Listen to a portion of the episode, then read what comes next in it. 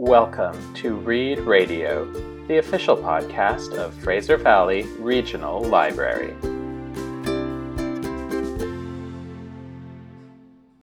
Hi, my name is Sally. Today I'd like to share a couple books with a very interesting and polarizing topic.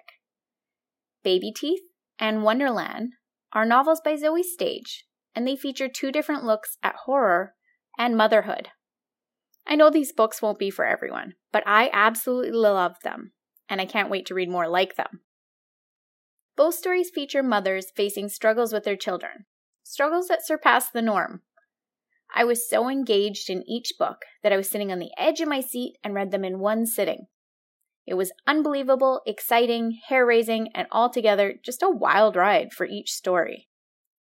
I will give this little caveat Zoje Stage, the author, does not appear to be a mother herself after much research by a colleague and I. I'd also like to note my colleague who read these books is a mother, and I wasn't at the time. We both really loved them and got different things from them. I read Baby Teeth a few years ago, and yet it's still one I think about all the time and remember clearly. It certainly left its mark on me. When we first meet Hannah, she seems like an unassuming, adorable little girl.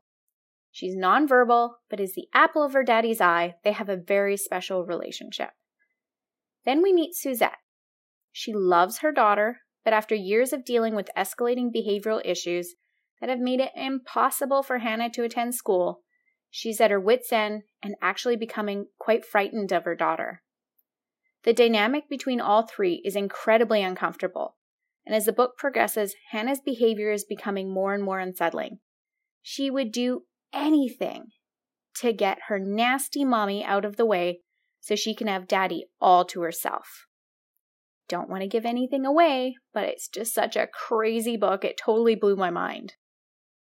Wonderland had a very different feel. This one has a mother facing horrifying elements surrounding motherhood, but she does not have to deal with psychopathic children at least. The Bennett family just left their city life in New York to live in a new home in upstate New York, far from other houses in town. As the family settles into the space, it starts to become apparent that there's something dark and powerful hiding in the woods behind their house, and it wants to take over their minds.